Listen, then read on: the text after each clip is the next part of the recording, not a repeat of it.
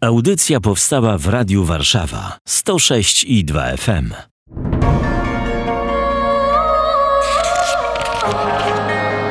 Księga. Księga.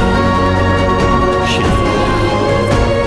Niedzielne czytania biblijne rozważają ksiądz Łukasz Turek i Paweł Kęska. Niech będzie pochwalony Jezus Chrystus. Na wieki wieków. Amen. Ten, kto chodzi po ziemi, czyli żyje na tej ziemi tutaj, to chyba tu na ziemi nie ma szansy dotknąć nieba? To niebo to jest taka metafora? No, żeby tam się udać, to trzeba jeszcze troszeczkę poczekać. Natomiast mieszkańców nieba my już możemy zdecydowanie tutaj na ziemi poznawać. Mamy możliwość poznania Pana Boga, sam się nam objawił. Mamy możliwość budowania relacji z naszymi aniołami, stróżami, którzy nam nieustannie w życiu, w życiu towarzyszą i opiekują się nami. Mamy swoich patronów świętych, których być może zaniedbujemy zresztą jak i aniołów, ale oni też są realnie obecni w naszym życiu. I mamy też tych, którzy nas wyprzedzili w drodze do nieba, z którymi takiego kontaktu prawda, face to face nie ma, ale jednak mimo wszystko są to nasi wstawiennicy i, i trwamy w relacji, bo wierzymy, że dogmat o obcowaniu świętych jest prawdziwy. Dlatego nieba nie obejrzymy, ale z tymi mieszkańcami nieba kontakt możemy nawiązywać, budować relacje po to, żeby tam się zbliżać. Czyli nie da się. No na chwilę obecną nie da się. No dobrze, to dziś będziemy o tym trochę rozmawiać. O tym właśnie niebie, jakie ono jest. A może trochę się da, nie wiem. Na razie zaczynamy od czytania z księgi proroka Daniela, rozdział 7, wersy od 9 do 10 i od 13 do 14.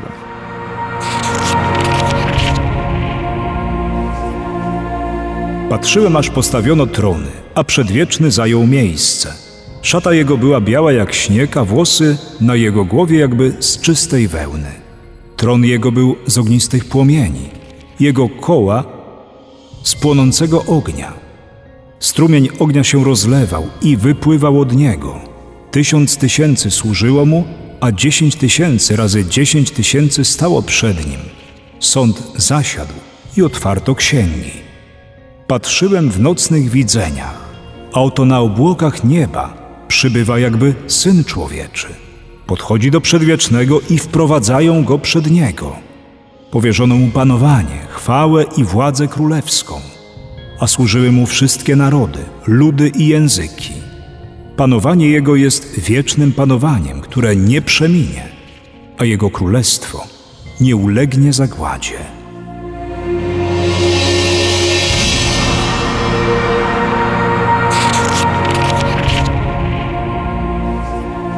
No to w wizji Daniela jakby wchodzimy za zasłonę tego, co tu materialne.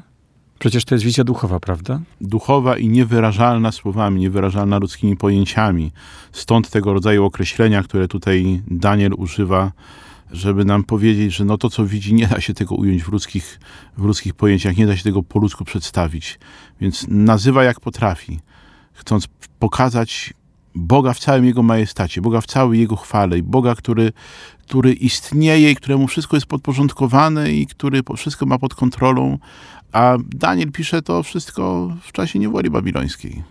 Widzi to w czasie takiego udręczenia historii Izraela i widzi, że jest rzeczywistość inna. Czyli, że to, w czym on teraz i cały naród Izraela jest, to nie jest ich przeznaczenie, że przeznaczenie jest gdzie indziej, przeznaczenie jest w niebie. Czyli gdyby może było tam prosperity i gdyby budowali wieżowce, to by tam się tak nie zastanawiał. No właśnie, my dzisiaj też budujemy wieżowce, mamy czas prosperity, mamy pełne garki, mamy pełne sklepy, mamy wszystkiego pełno i nam Pan Bóg się wydaje w tym momencie niepotrzebny. Daleki, odległy. Tak, tak, tak. No, a przede wszystkim niepotrzebny, prawda, no bo sobie świetnie ze wszystkim radzę.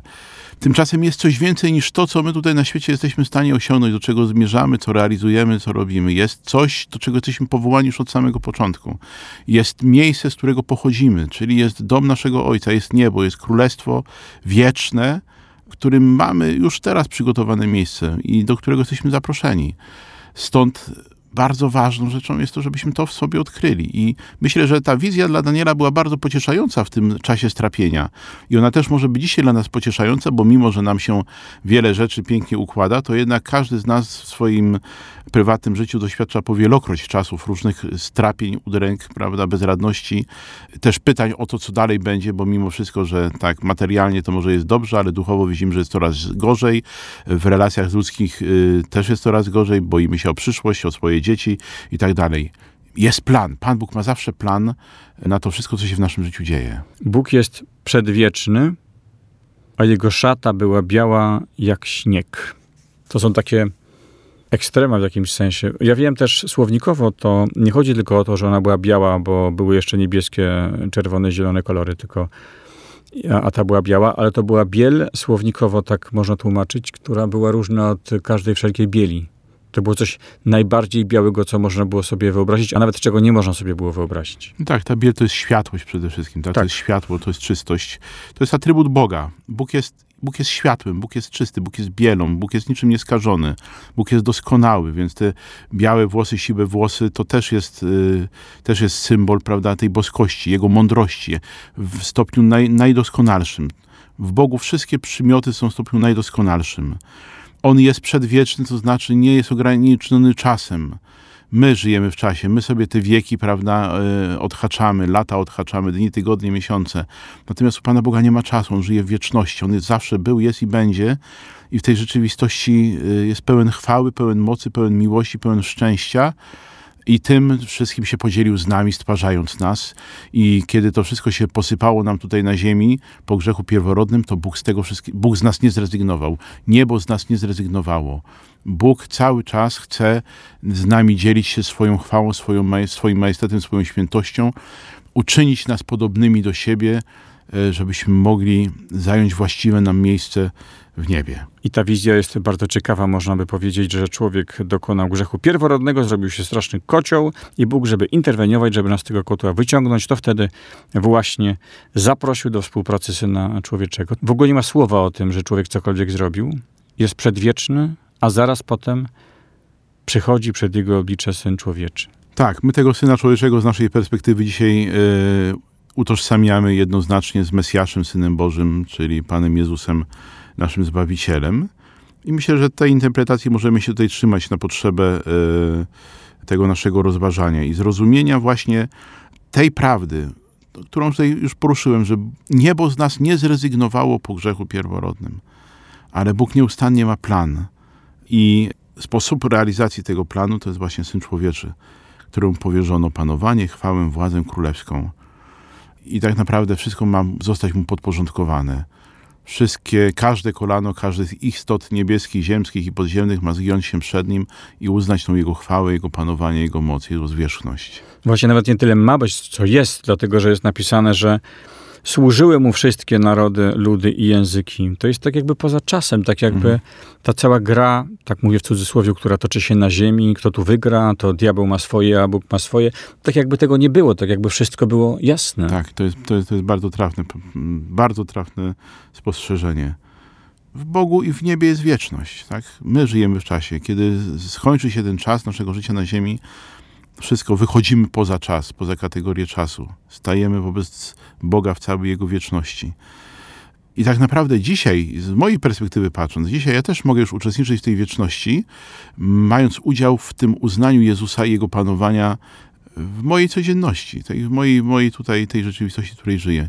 Ja mam sam w mojej wolności możliwość powiedzenia, podporządkowania swojego życia Jezusowi uznania tak, Ty jesteś jedynym, jesteś Panem, jesteś Zbawicielem, moje życie jest w Twoim ręku, ja w mojej bezradności nic nie mogę, ale Ty jesteś pełen rady dla mojej bezradności, jesteś pełen mocy, jesteś pełen światła, które moje ciemności rozprasza. I chcę, żeby to stawało się moim udziałem. No i może to jest moje niebo tu. Jest, ponieważ Królestwo Boże jest wśród nas. To też, prawda, Pan Jezus nam tutaj pokazywał. Moje niebo zaczyna się tutaj, w tym momencie. Pierwszych chrześcijan, co czytamy sobie w dziejach apostolskich, w listach apostolskich, już nazywano świętymi. I dlatego my już od momentu Chrztu Świętego, odkupieni przez Jezusa, jesteśmy już potencjalnie w niebie, chociaż jeszcze przebywamy na ziemi, ale już mamy być swoim sercem, pragnieniami, myślami w Królestwie Bożym i Jezusa tutaj zapraszać, żeby On to niebo w nas czynił. Aby tak było, za chwilę przeczytamy fragment z listu świętego Piotra.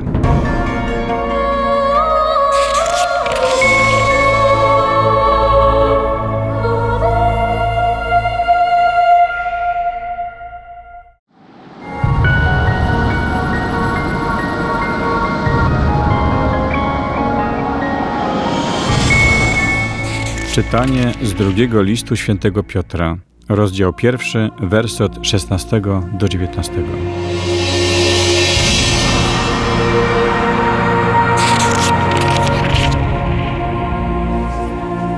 najmilsi. Nie mitami postępowaliśmy wtedy, gdy daliśmy wam poznać moc i przyjście Pana naszego, Jezusa Chrystusa, ale jako naoczni świadkowie Jego wielkości. Otrzymał bowiem od Boga Ojca cześć i chwałę, gdy taki oto głos go doszedł od wspaniałego majestatu. To jest mój syn umiłowany, którym mam upodobanie. I słyszeliśmy, jak ten głos doszedł z nieba, kiedy z nim razem byliśmy na Górze Świętej.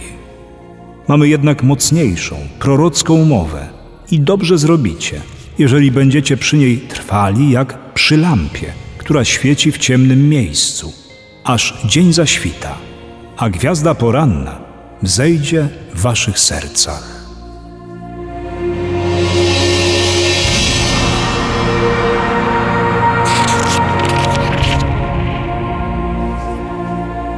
Mówi Piotr, że nie za wymyślonymi mitami postępowaliśmy wtedy, gdy daliśmy wam poznać moc i przyjście Pana naszego Jezusa Chrystusa, ale jako naoczni świadkowie Jego wielkości. No właśnie, można mieć milion filozofii, mądrych myśli, teorii, pociągających e, słów, za którymi kryje się Pustka, nicość. czasem dobre chęci, czasem wiara na wyrost, w coś, w kogoś. Różne rzeczy, ale świadek to świadek. Bo to jest ktoś, kto widział, kto własnym autorytetem, prawda, słowem honoru potwierdza, że opowiada nam to, czego doświadczył. Świadek to jest ten, który doświadczył, który zetknął się z tą rzeczywistością, której daje świadectwo, który dotknął, można by powiedzieć, w tym konkretnym przypadku tej nadprzyrodzoności, dotknął nieba, dotknął wieczności, dotknął powołania, dotknął, dotknął celu, yy, do którego wszyscy jesteśmy powołani. I to rozpaliło na tyle jego serce, że on już potem o niczym innym mówić nie potrafił, tylko o tym właśnie. I mówi, tak chce pokazać słuchaczom swoim, prawda, kościołom, które pozakładał, ludziom, którzy uwierzyli jego świadectwu, że, że to nie są wymysły ludzkie, że to nie są wymysły ludzkie. Święty Piotr się powołuje na głos Boga, kiedy Bóg mówi o Jezusie. Nasz Kościół stoi na świadkach. Zbudowany na fundamencie apostołów, gdzie kamieniem węgielnym jest sam Jezus Chrystus. To prawda, Pan Jezus y, bardzo konkretnie zatroszczył się o to, żeby była cała rzesza ludzi, która doświadczyła y, prawdy o tym, że nie, nie tylko umarł, ale że zmartwychwstał i wiemy, że to były setki osób. A to ścisłego grono dwunastu po utracie Judasza, też kiedy wybierali następcę czy zastępcę, zastępcę y, za Judasza, to też troska była o co? O to, żeby to był ktoś, kto był od samego początku z nimi, i cały czas był z nimi, chodził za Panem Jezusem i był świadkiem zmartwychwstania Pana Jezusa. To było bardzo ważne, ponieważ rzeczywiście na tym świadectwie opiera się cała nasza wiara. Apostoł potem powie, że gdyby Chrystus nie zmartwychwstał, darem byłaby nasza wiara. No to w ogóle wszystko inne, co się wydarzyło, nie miałoby żadnego sensu. Tutaj Piotr mówi o przemienieniu, wprost o tym mówi. To jest chyba jedno z najbardziej niesłychanych wydarzeń Nowego Testamentu. Tu jest napisane: I słyszeliśmy, jak ten głos doszedł z nieba, kiedy z nim razem byliśmy na Górze Świętej. Dotknęli nieba. Znaczy, niebo ich dotknęło. Taki był też mm, zamysł Pana Boga, taki był zamysł Jezusa. Chciał, żeby dotknęli nieba, żeby to ich umocniło w, w oczekiwaniu tego, co miało nadejść, o czym oni jeszcze nie wiedzieli, ale Pan Jezus wiedział, tak? Czyli to doświadczenie chwały Jezusa, doświadczenie nieba, było dla nich z jednej strony przygotowaniem do męki, śmierci Jezusa, do tego, tego całego zgorszenia krzyża, a z drugiej strony stało się takim ukazaniem, na czym powinni się tak naprawdę skupić. Bo oczywiście, że zobaczenie Jezusa, zobaczenie proroków, Mojżesza i Eliasza w pełnej chwale było spektakularnym wydarzeniem. Tak spektakularnym, że apostołowie w szoku ustami świętego Piotra, nie wiedząc tak naprawdę co się dzieje, ani co mają mówić, to już postanowili trzy namioty tam wybudować, żeby ten stan zachować, żeby w tym niebie jeszcze pobyć jak najdłużej, żeby oni nie odchodzili. Niech Moj Mojżesz, Eliasz i ty, Panie, zostajesz w tym, zostaniesz zostaniecie w tej rzeczywistości tutaj razem z nami będzie nam dobrze. Natomiast w tym momencie wszystko zostaje zakryte przez obłok i słychać ten głos Ojca, który mówi co? To jest mój Syn umiłowany, Jego słuchajcie. Czyli jak gdyby Pan Bóg, Bóg Ojciec ustawia wszystko nam w życiu w należytym porządku. Czas nieba przyjdzie. Czas objawienia się pełnej chwały, do której zostaliśmy powołani, przyjdzie. Ale tutaj na ziemi, póki co, masz słuchać mojego syna, masz słuchać Jezusa, ponieważ On jest drogą, prawdą i życiem, ponieważ On pokaże wam, tobie człowieku, każdemu człowiekowi pokaże, jak żyć, żeby ten cel osiągnąć na zawsze już. I masz przy tym trwać jak przy lampie, która świeci w ciemnym miejscu, aż dzień zaświta, a gwiazda poranna wzejdzie w waszych sercach. Czyli kiedy gubię się, kiedy tracę nadzieję, kiedy nie wiem w co wierzyć, to po prostu mam trwać przy świadku. Przy Słowie Bożym, tak? Przy Słowie Bożym. Też tym głoszonym przez świadków, potwierdzonym przez świadków. Wielo, wiele razy Słowo Boże jest ukazywane jako lampa dla moich stóp, że ja wiem, którędy mam kroczyć, wiem, jak mam żyć, mogę się tego chwycić.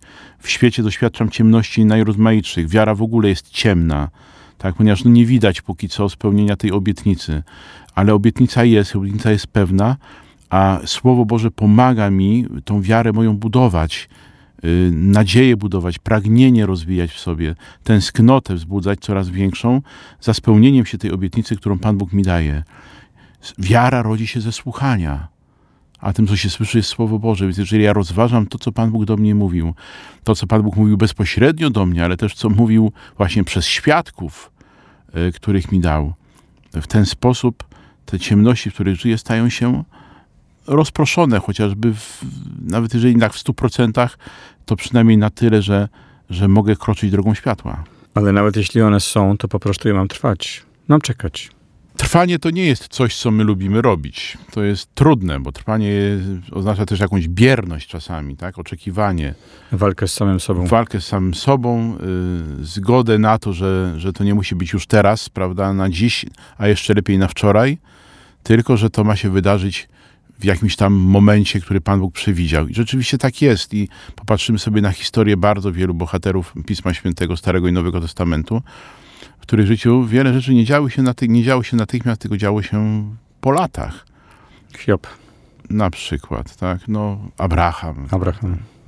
Jakub, który 20 lat dojrzewał w domu swojego teścia, czyli Labana, do tego, żeby stać się e, tak naprawdę sługą Pana Boga, żeby nauczyć się mu ufać i za nim iść. I bardzo wiele innych Elżbieta. postaci. Tak.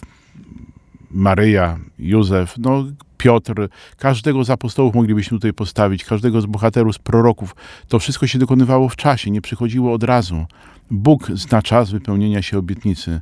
Natomiast tutaj zapraszam do tego, żebym trwał i chociaż to trwanie wydaje się być czymś biernym, to jednak zarazem jest czymś bardzo aktywnym, ponieważ to Słowo Boże, które Bóg mi daje, które ja mam rozważać, czytać, którym mam się karmić, ono dokonuje dzieła we mnie, przemienia mnie, udoskonala, prawda, upodabnia wiąże z Jezusem, bo słowem jest Jezus, staje się tym, kim mam być, tak? Staje się coraz bardziej podobny do Jezusa, tak aby w pełni to moje przeznaczenie, moja, moja godność, chwała się objawiła wtedy, kiedy już dojdę do celu. Czyli wierzę w niebo, wiem, że tam jest źródło światła, ja go mogę teraz nie widzieć, czasem jestem w ciemności.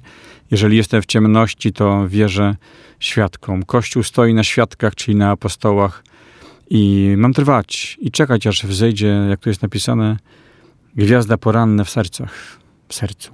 Amen.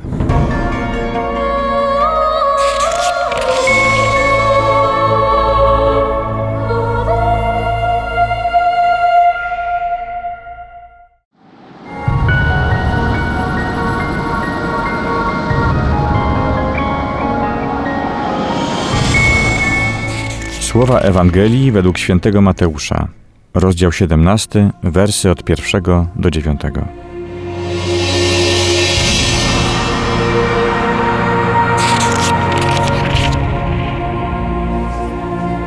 Jezus wziął z sobą Piotra, Jakuba oraz brata jego Jana i zaprowadził ich na górę wysoką osobno. Tam przemienił się wobec nich. Twarz jego zajaśniała jak słońce, odzienie zaś stało się białe jak światło. A oto ukazali się im Mojżesz i Eliasz, rozmawiający z nim. Wtedy Piotr rzekł do Jezusa: Panie, dobrze, że tu jesteśmy. Jeśli chcesz, postawię tu trzy namioty: jeden dla ciebie, jeden dla Mojżesza i jeden dla Eliasza. Gdy on jeszcze mówił, oto obłok świetlany osłonił ich, a z obłoku odezwał się głos: To jest mój syn umiłowany, w którym mam upodobanie. Jego słuchajcie. Uczniowie słysząc to, upadli na twarz i bardzo się zlękli. A Jezus zbliżył się do nich, dotknął ich i rzekł: Wstańcie, nie lękajcie się. Gdy podnieśli oczy, nikogo nie widzieli, tylko samego Jezusa. A gdy schodzili z góry, Jezus przykazał im, mówiąc: Nie opowiadajcie nikomu o tym widzeniu, aż syn człowieczy zmartwychwstanie.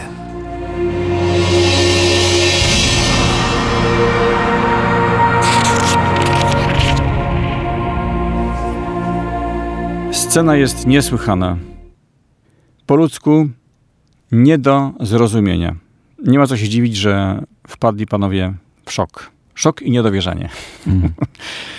Y, Namioty zaczęli budować, chcieli jakoś to ogarnąć. Oczywiście Bóg wiedział, że oni sobie z tym nie radzą w żaden sposób, ani duchowo, ani intelektualnie, ani z pewnością emocjonalnie, można dziś współcześnie powiedzieć.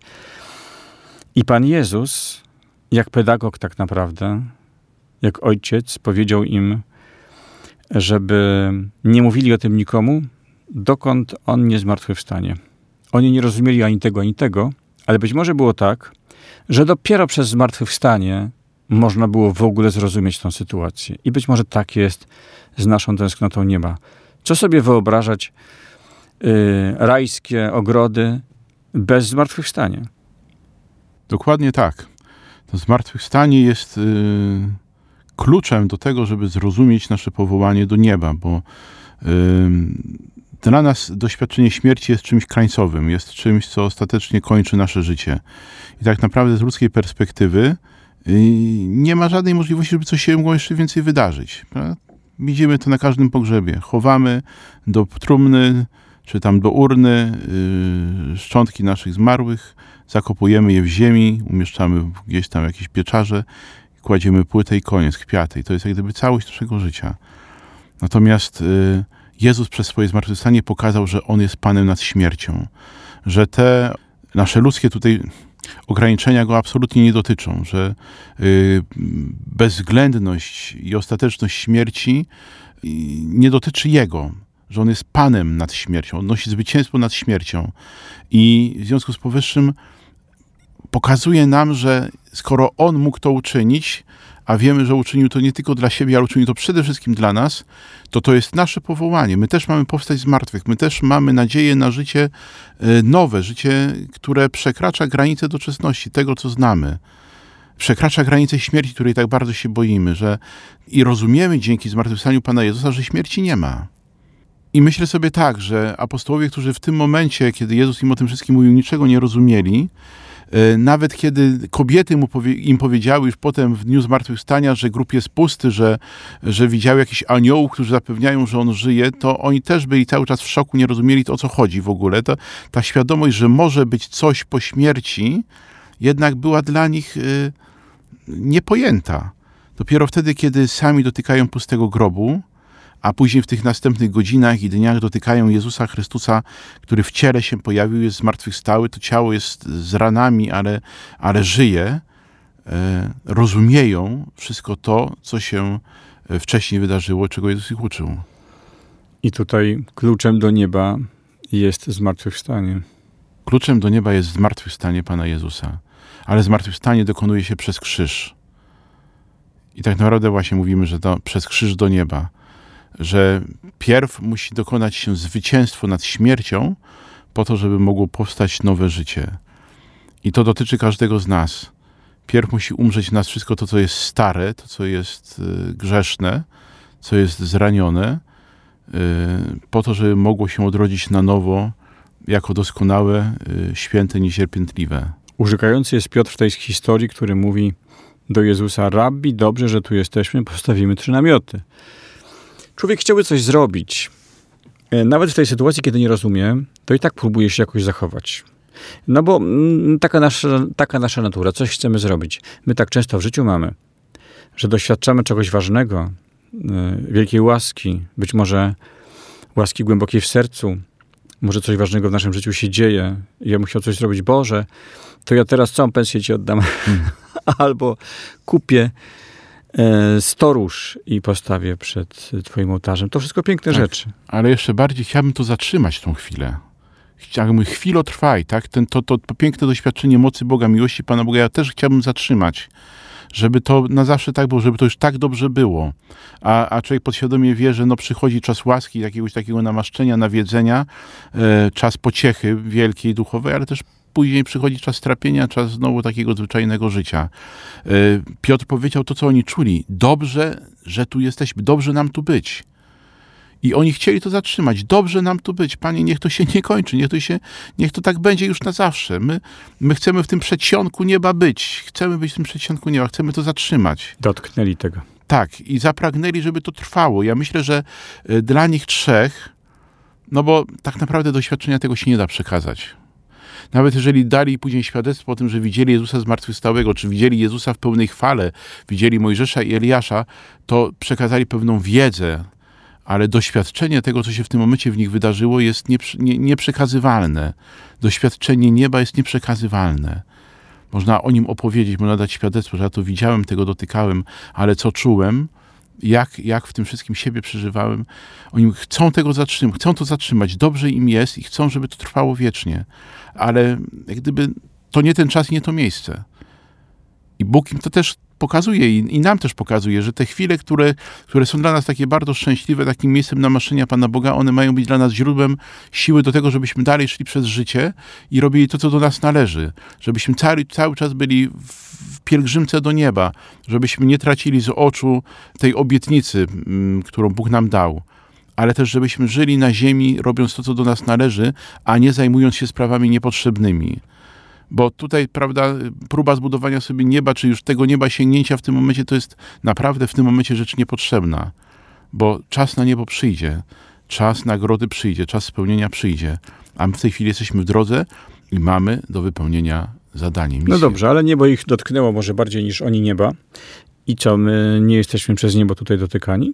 Jesteśmy dotykani, no ale każdy na swój sposób i troszeczkę, i troszeczkę inny sposób. Bo tu jest tak napisane, wierzcie świadkom, proszę bardzo, to przetrwacie w ciemnościach. No ja mam też czasem ciemności, chciałbym przetrwać. I czekam na ten płomień w sobie tego nieba też. Jezus powiedział, jestem z wami przez wszystkie dni aż do skończenia świata. Więc nieba w Jezusie Chrystusie zawsze możemy dotknąć. Nie musimy czekać na takie doświadczenia, jak miały dzieci Fatymy czy Faustyna, prawda, że zostali zabrani na ekskluzywną wycieczkę y, do nieba, czyśćca czy piekła, że już tej rzeczywistości też w jakiś sposób dotknęli. My możemy nieba dotykać właśnie dotykając mieszkańca nieba, gospodarza nieba, dotykając Jezusa. Przez sakramenty niebo się nieustannie rodzi w naszym sercu, Królestwo Boże się w nas rozszerza. Przez spowiedź zostajemy oczyszczeni z grzechów, dostajemy łaskę uświęcającą, czystą szatę, białą szatę, świetlistą szatę. Stajemy się przezroczyści na łaskę Pana Boga. Więc w tych miejscach, w tej rzeczywistości oczywiście dotykamy nieba i dotykamy Boga. Nawet namacalnie dotykając chleba eucharystycznego, w, w, w, przyjmując go do swojego wnętrza, stajemy się przebóstwieni. Ale wszystko to jednak jest mimo wszystko przez zasłonę, tak? Przez zasłonę, które, do której trzeba wiary, żeby ją przekroczyć.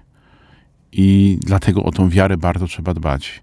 Tą wiarę bardzo trzeba pielęgnować, żeby nie stracić tej żywej relacji z Jezusem, który do nas przychodzi w codzienności. Przychodzi w Słowie swoim, który jest światłem rozświecającym nasze ciemności, przychodzi w sakramentach, e, zwłaszcza w Eucharystii, przychodzi w drugim człowieku, we wspólnocie Kościoła, w modlitwie. Im bardziej na tą rzeczywistość otwieramy się, im bardziej Jezusa do siebie zapraszamy, tym bardziej namacalnym staje się dla nas to dotykanie nieba. Gwiazda, jak to jest napisane, Poranna. poranna wschodzi w naszych sercach. Tak. Y, Czyli sam Jezus tak naprawdę staje się coraz bardziej w nas obecny i rozświetla wszelkie ciemności naszego życia. I to jest, myślę, doświadczenie świętych, wielu świętych osób, które, które mówiły, już będąc tutaj na ziemi, zjednoczone y, z Panem Bogiem tak bardzo, jak to tylko jest możliwe, że one już nie wyobrażają sobie życia bez Pana Boga, nie wyobrażają sobie odejścia od Niego. To nie jest y, zarezerwowane doświadczenie tylko dla mistyków, dla świętych. To jest doświadczenie, które może stać się udziałem każdego z nas. Na tyle jednak, na ile rzeczywiście otworzymy się na Jezusa i pozwolimy Mu na to, żeby On dokonał w nas tego dzieła. Takie jest nasze niebo. Tak. Ale cały czas miejmy w pamięci tą najbardziej doskonałą i pełną definicję nieba, którą nam apostoł podał, że ani oko nie widziało, ani ucho nie słyszało, ani serce człowieka nie jest w stanie pojąć, co przygotował Bóg tym, którzy go miłują.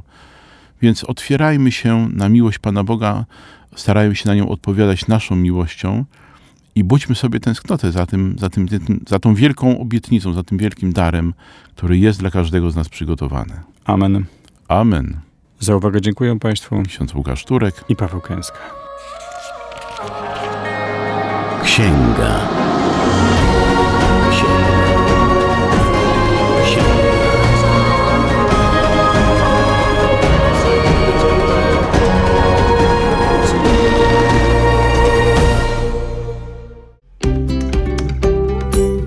Audycje takie jak ta powstają dzięki hojności słuchaczy Radia Warszawa. Lubisz nas słuchać? Wejdź na www.radiowarszawa.com.pl i wspieraj.